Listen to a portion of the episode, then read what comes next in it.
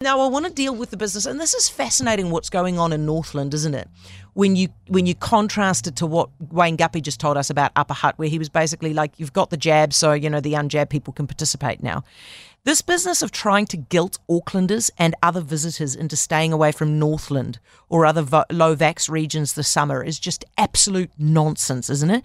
Yesterday, I mean, we've been hearing this ad nauseum from the local iwi, and yesterday, and, and I'm talking about Tairāwhiti, I'm also talking about Northland, but yesterday the iwi chairs up north and the Northland DHB chief executives wrote to the Prime Minister Jacinda Ardern and the Health Minister Andrew Little pleading the government to backtrack on the plans to let unvaccinated people um, who are tested but still unvaccinated go up north, saying they have, quote, grave concerns about the spread of COVID in their regions.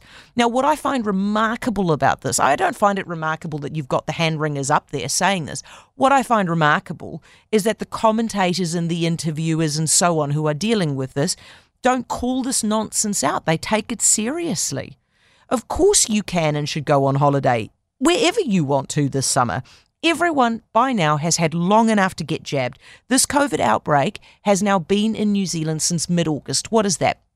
Three and a half months? You cannot seriously tell me that people still don't know that they need the jab if they want to avoid serious illness three and a half months later. Yes, they do know. They've had ample opportunity.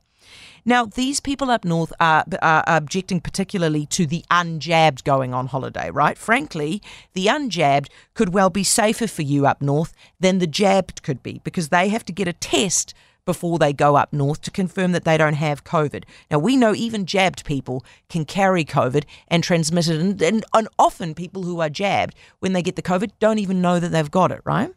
And here's the thing COVID is not the only problem that these regions now face. You overlay a map of, uh, of the low jabbed regions in New Zealand with a map of the low employment regions in New Zealand, and you will find that very often they actually match.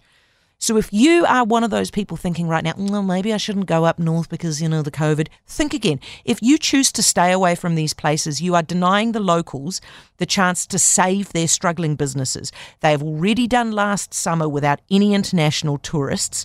And now you're asking them to do this summer without even domestic tourists to protect people who don't even want to get the jab necessarily. That is not fair. It is not reasonable. And heads up, if someone by now still isn't jabbed, it's probably their choice. So maybe treat them like an adult and stop trying to protect them.